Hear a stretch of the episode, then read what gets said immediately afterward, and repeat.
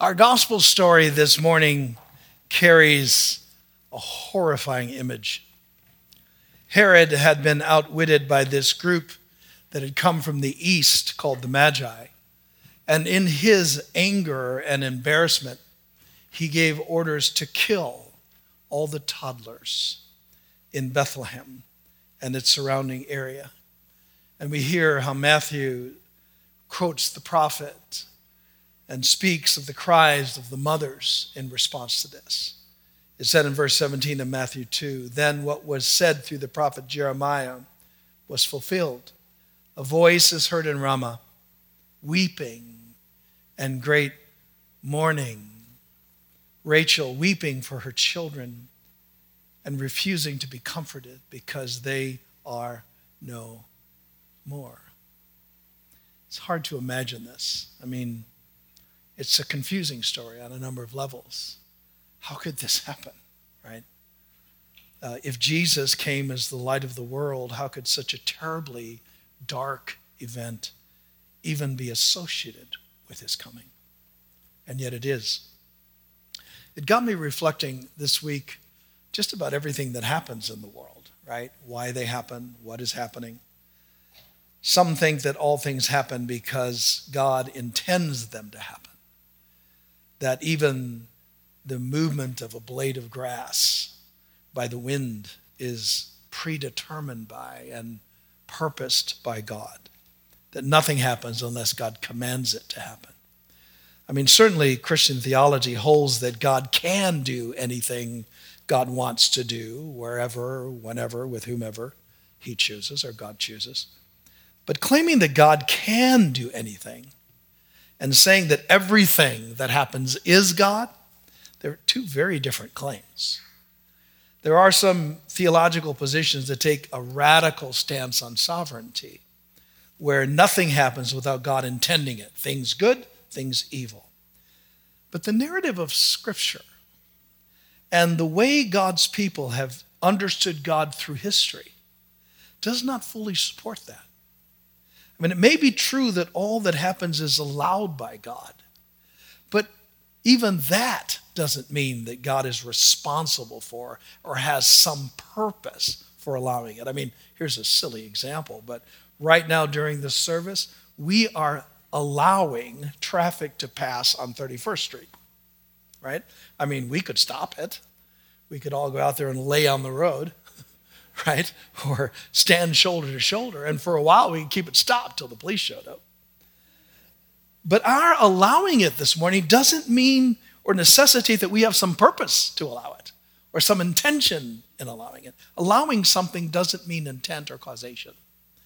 What the scriptures support is that God is not the only one influencing things in our world. There are forces at play. There are agencies, uh, other influences that come into play in the events that occur in our world. For example, there's a, a natural order of things, there are natural laws that are in play where we end up with storms or earthquakes or meteors hitting the earth or, or accidents that happen that aren't necessarily planned happenings, they just occur in the natural world. God is certainly aware of them, but that doesn't mean He causes them. There's also human choice that influences the world greatly, sometimes for the good, sometimes not so much. Humans commit crimes, they start wars. We're often deeply selfish and destructive. We trash the planet, right? Sometimes those of us who are part of developed nations, we make choices that hurt developing nations. And there's a lot of things that happen that God is not intending but they happen because there are other forces in the world.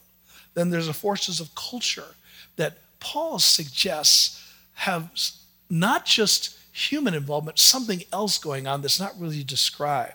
Paul talks about influencers that are things in heaven, quote, things in heaven and on earth, visible and invisible, thrones, he calls them, powers, rulers, or authorities he speaks of them. We know that sometimes that's demonic, but sometimes it's not exactly that. It's something else that we don't know. But these forces impact what we experience in the world.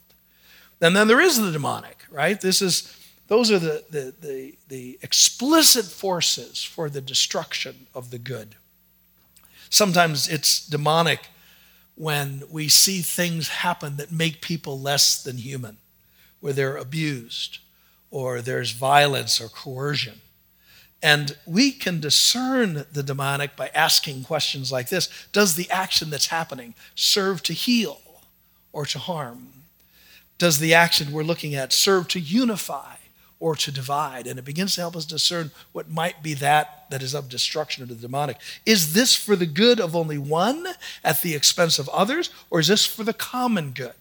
Greed is referred to as having rooting in the demonic. Overreaching control has its roots in the demonic. Making something more important than God, making it an idol, that is also called the demonic, right? So my point is, is that there are many forces that come into play in the world, and many of them are not God at all. God is not the one initiating everything that happens. That being said, we can say that in whatever happens to us, whether it's natural or human or cultural or demonic, no matter what happens to us, God can turn it for our good. Right? We know this beautiful text in Romans 8:28, and we know that in all things, no matter what it is, God works for the good of those who love him, who have been called according to his purpose. I mean, note that this says, in all things, God works for the good. It is not saying God causes all things. It's simply saying that in whatever happens in your life, God's active and present. Why? Because He's active and present in your life. And He will take whatever happens and begin to spin it for your good. Sometimes the good that God works towards, uh, that, he, that He's actually working for you on the back of something that's happened that's bad, it's so profoundly good that people reason God must have done the bad thing in order to bring this good. But don't be confused. I mean, God does not evil does not need evil to bring good. Right? God does not cooperate with evil.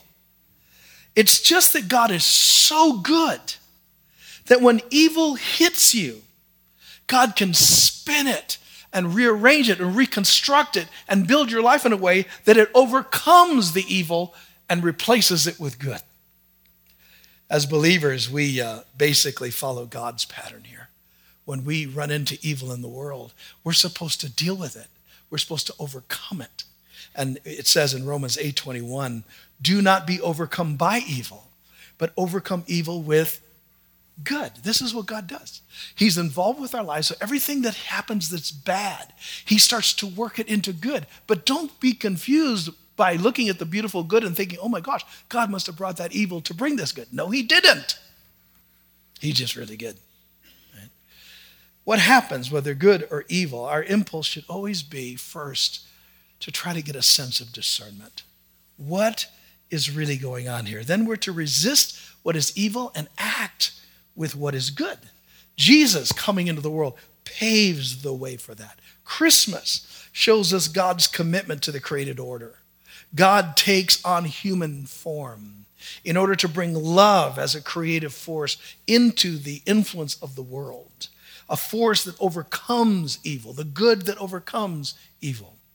This move is really uh, a recapturing, a recapitulation of what God intended for humanity right from the beginning. Remember this text. This is Genesis 1:26. It says, "Then God said, let us make humankind in our image, in our likeness, so that they may rule over the fish of the sea and the birds in the air and the sky, over the livestock and over all the wild animals, over all the creatures that move along the ground. The reason humanity was created, according to this text, was to reflect the image of God, to reflect the likeness of God into the creation. This is the why behind the emergence of human beings in this world. God wanted a reflection of God's self in this world. And the, Latin phrase is imago Dei, the image of God, the image of deity. That's the biblical claim. You and I were intended to be reflections and likenesses of God Almighty. The question is what if that's true? What if that's our holy calling? It's so interesting, a little bit of sidebar, but notice nothing is said about belief here. That humans weren't created. I mean, I, I don't know what it was, but as I was growing up in church, I kind of got the idea that this is a, a transitional place of testing. And really, why we're here is to decide for heaven or hell. That the reason humans exist on the planet was so that we could make that decision to believe or not to believe. But that's not what's claimed in Scripture. What's claimed in scriptures, we were created to reflect God's image and likeness here. And that the reason Jesus comes is because we failed. And Jesus is trying to get us back to that. this may surprise you, but at the end of the story, we end up landing here, not some place away from here. It says in Revelations 21, John says, Then I saw a new heaven and a new earth. For the first heaven and earth had passed away, and there's no longer any sea. That's referring sea in this as an image of darkness. Not that there isn't any water. But he says, I saw the holy city, the New Jerusalem, coming down out of heaven from God, prepared as a bride, beautifully dressed for her husband. And I heard a loud voice from the throne saying, Look, God's dwelling place is now among the people, and he will dwell with them. They will be his people, and God himself will be with them and be their God.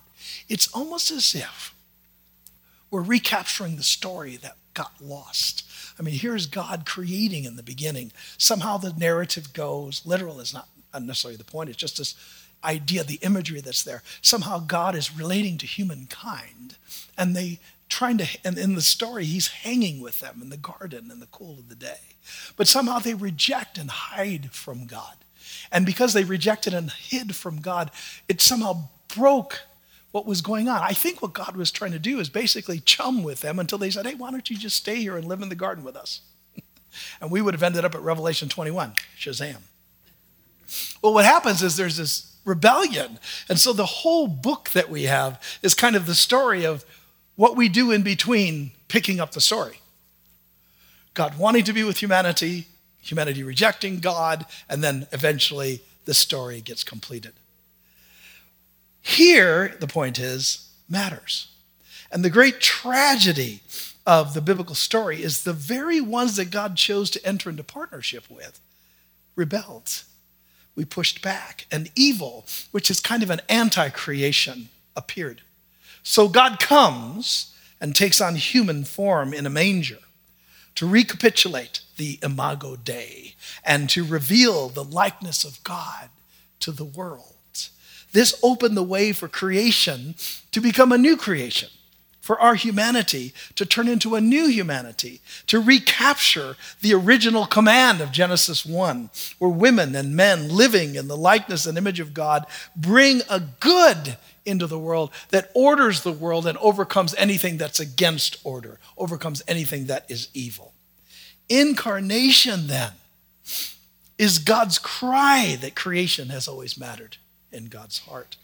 And that working for good in this place matters. So as you read through the Gospels this year, this following year, watch Jesus. Watch how he was always committed to the good. Why? Because he always reflected God, who is only good. As we follow the story of Jesus from his birth to his death, to resurrection, to the promised return, that whole narrative, we're formed by that story. And we're formed into being the kind of, we're formed into being Christians, Christ like ones, people who continue what his mission was all about. Back in the early 90s, there were, we used to, people used to wear, I didn't wear them, but people used to wear these bracelets. I would, I, I'm always sort of thrown by cliche-ish things, but it was still kind of cool. It was the WWJD bracelets. How many remember about that? Those things. What did that stand for? What would Jesus do, right? It, it's again, it's cliche-ish, and I never really liked that kind of stuff. But it is a legitimate question. Do this thought experience experiment. What if Jesus were living your life with all the contingencies and circumstances of your life? How would he live it? I mean, what, what good would Jesus do on your job? How would he respond in the relationships that you're in if he was in those relationships? What, what kind of, what would Jesus do in the, in the challenges and the circumstances that you face? How would Jesus respond to the pain that you experience or witness or see around you. I mean, what is the good Jesus would do? And then what should you do in response to that? When you read the Gospels, you get to know Jesus. Watch how he reacts to people, how he moves towards people in trouble. Listen to what he taught. You'll begin to discover when you start doing that in your own life, saying, if I'm to be an image of God or a reflection of God or showing his likeness, then, then maybe a good, you start looking for goods. What should I be doing? What are the goods I should be doing? The, the good for a person you meet who's disconnected in their spiritual life uh, and locked into selfishness and destruction. Maybe the good is to invite them into conversations about spirituality. Or the good for a person that you know that's being crushed by poverty or by lack. Maybe the good for you is to talk with them about getting uh, training or helping them to find a job. Or the good for somebody that you see that if, you're concerned about people who are sick, it might be you becoming a nurse or a nurse's assistant or a doctor and running at the sick with prayers in your mouth and love in your heart and using all the tools that you can find to quash illness in the world. In politics, this is a good political year coming up, agreed? Maybe I should just say it's a political year coming up. The good might be that you stand for the idea that all political sides have some legitimate thing to add. That you refuse to be polarized politically. Maybe that's the good. And that you dare to listen to all sides and then commit to discerning a sort of middle ground that works toward the common good. That would be so Jesus y. But I think one of the highest and most difficult goods for all of us huh, is how we treat each other and the people that we're around in the world. It's, it's, I think the highest, most difficult good is to refuse to judge people and to actually love them instead, to set unconditional value on people and to see them as precious. I, uh, I'm most challenged about this from Jesus' life. He did not judge people, he loved people.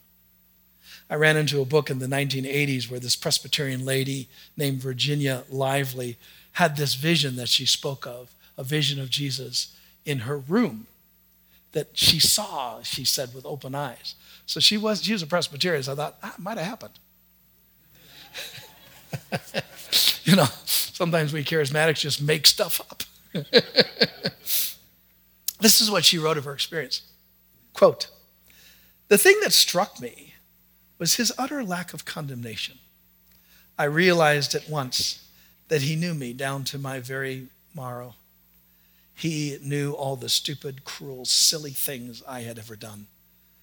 But I also realized that none of those things, nothing I could ever do, would alter the absolute caring, the unconditional love that I saw in his eyes. I could not grasp it.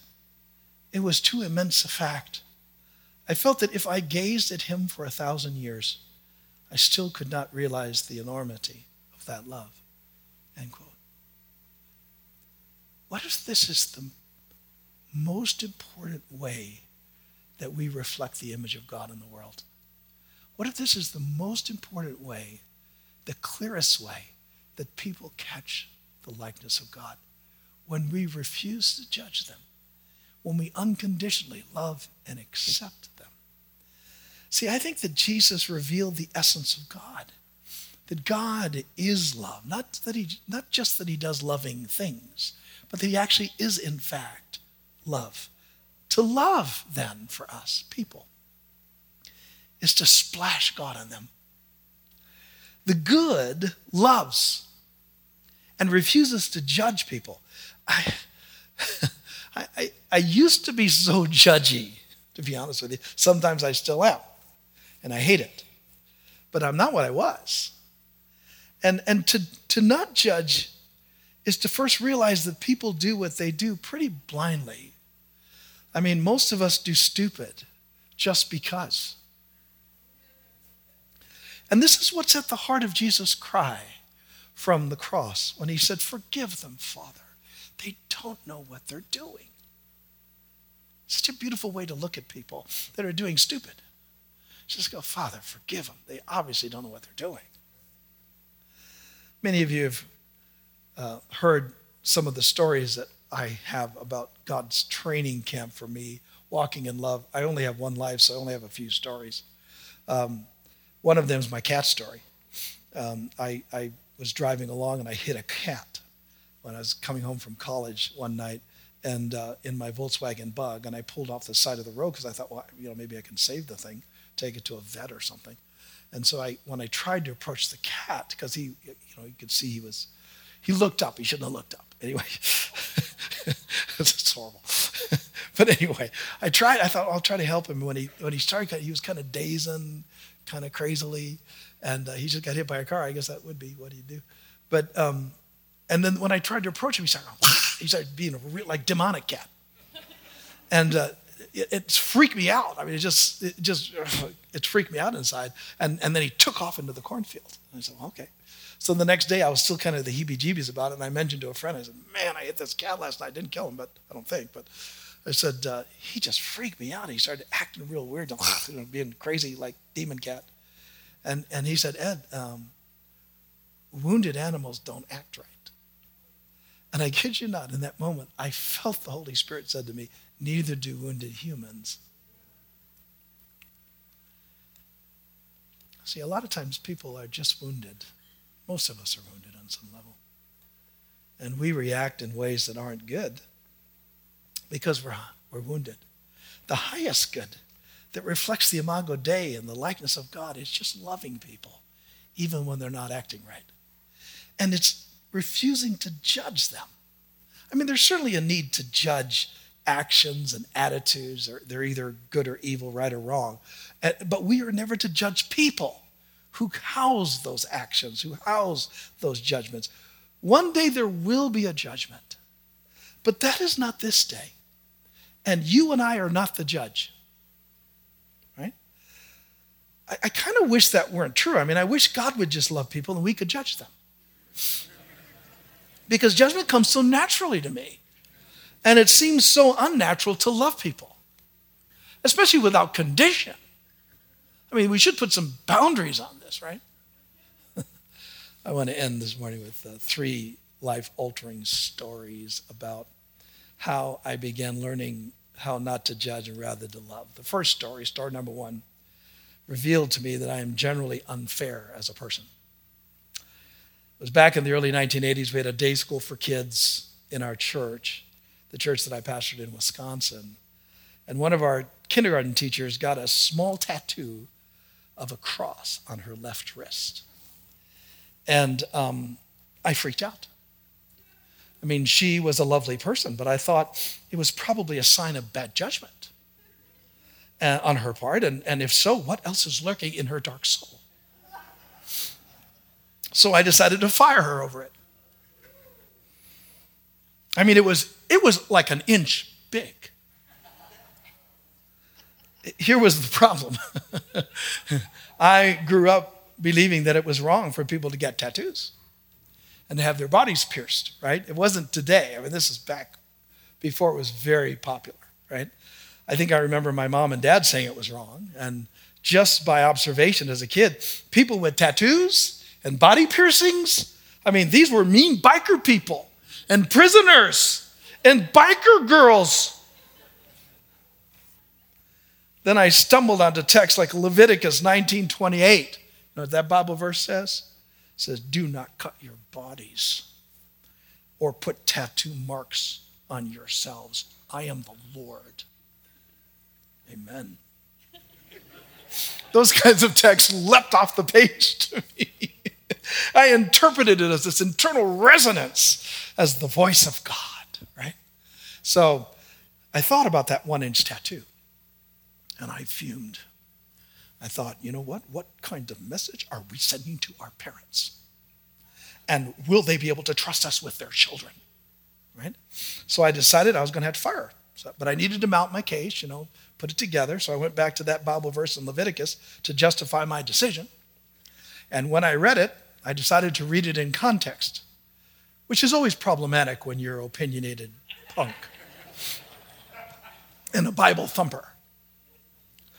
In the previous verse, before it talks about not cutting your body or tattooing, the same scripture, the verse before, commands all men never to cut their hair or the sides of their head or clip off the edges of their beard.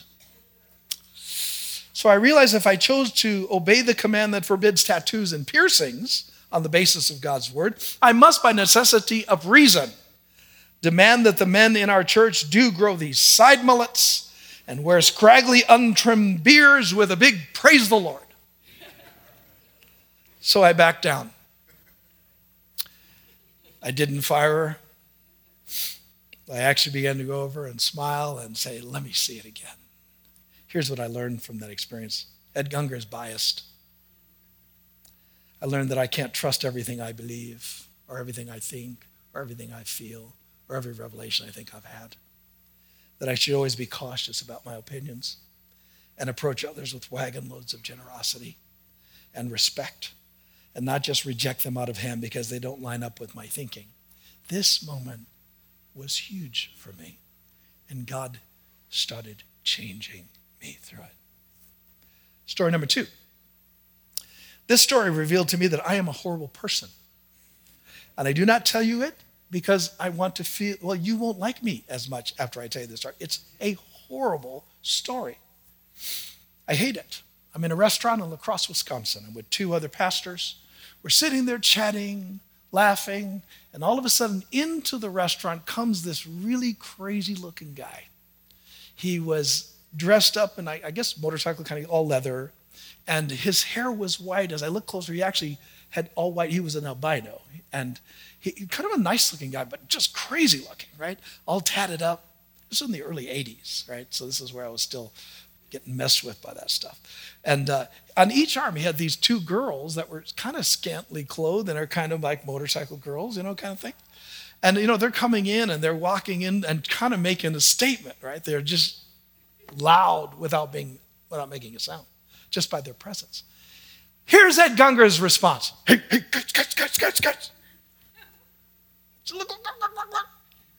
See, I'm facing them, they're facing me. And here's what I said. I wonder how many diseases that guy's got. And in that moment, my heart sank, and the Holy Spirit, I believe it was the Holy Spirit, I don't know where it came from, said to me, I love them. They have worth to me. I died for them. And then the next breath, I looked at those guys. I said, Guys, would you please forgive me? That was horrible. Lesson? Something is deeply ugly in me. I'm broken on some level when I'm reacting to things like that.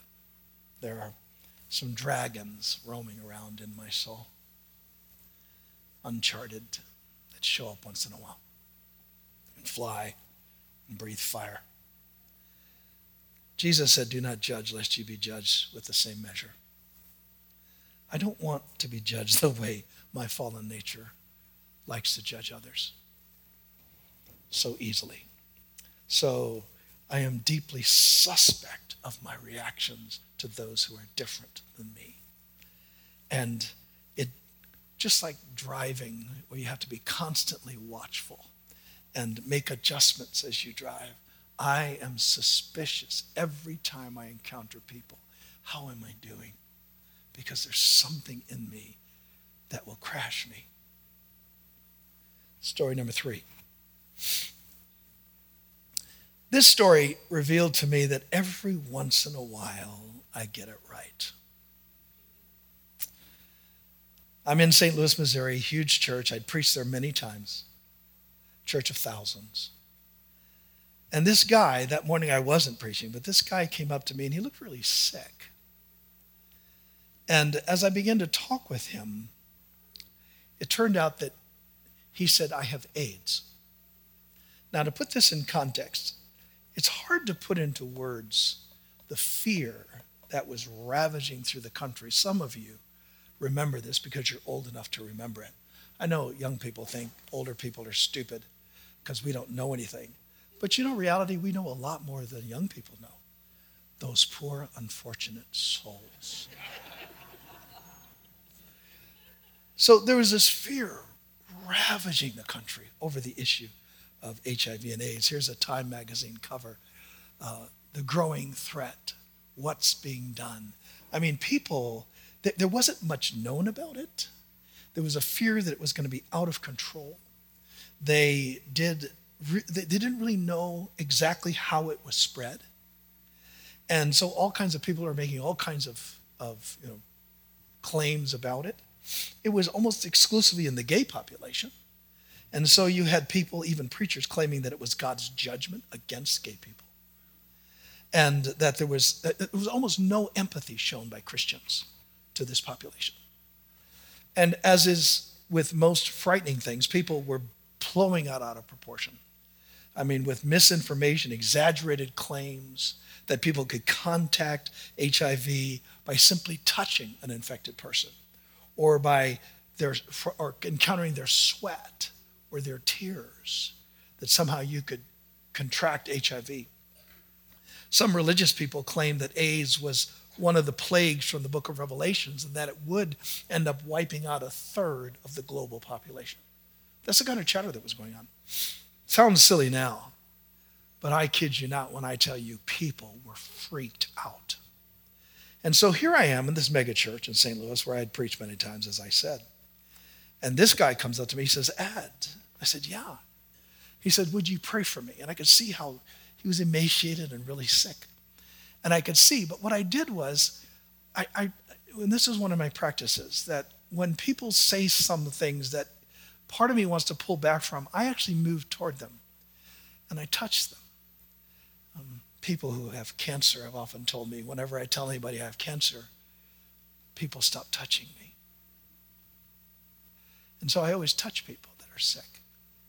And I, I, I mean, so I reached and I touched his hand. He hasn't told me what he had yet. I touched his hand, and when I leaned, I said, Well, what's wrong? And he said, I have AIDS. Now, you've all seen the cartoon where there's a good angel on one side and the devil on the other side.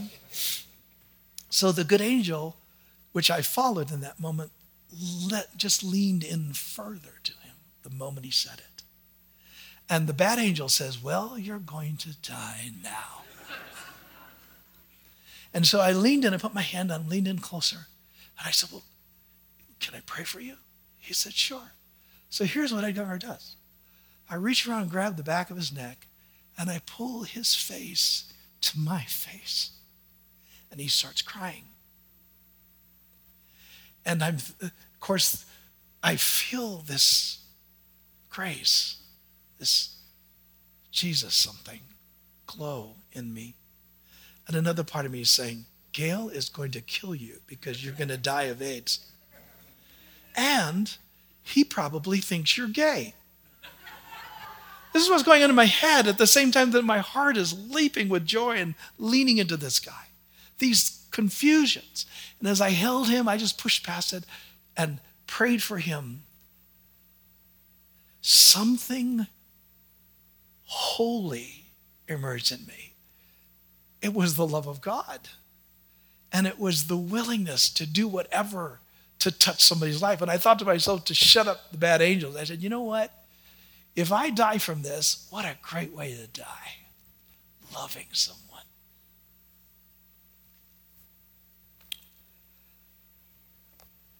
The lesson was to me that in the moments where I haven't judged or have loved, it's always like heaven kisses earth. And uh, somehow you fall smack in the middle of it, in the kiss. You taste glory. There's a sense of palpable peace that overtook me, a sense of purpose that filled me, an understanding that happiness is not the result of accomplishment or applause but is the result of giving yourself to another that you'd rather run from. A sense of wow. A sense that I want more of this. So, Christmas is about God's appearing. We're called the body of Christ. The incarnation continues. Paul writes in Colossians Christ is in you The implication is let him out.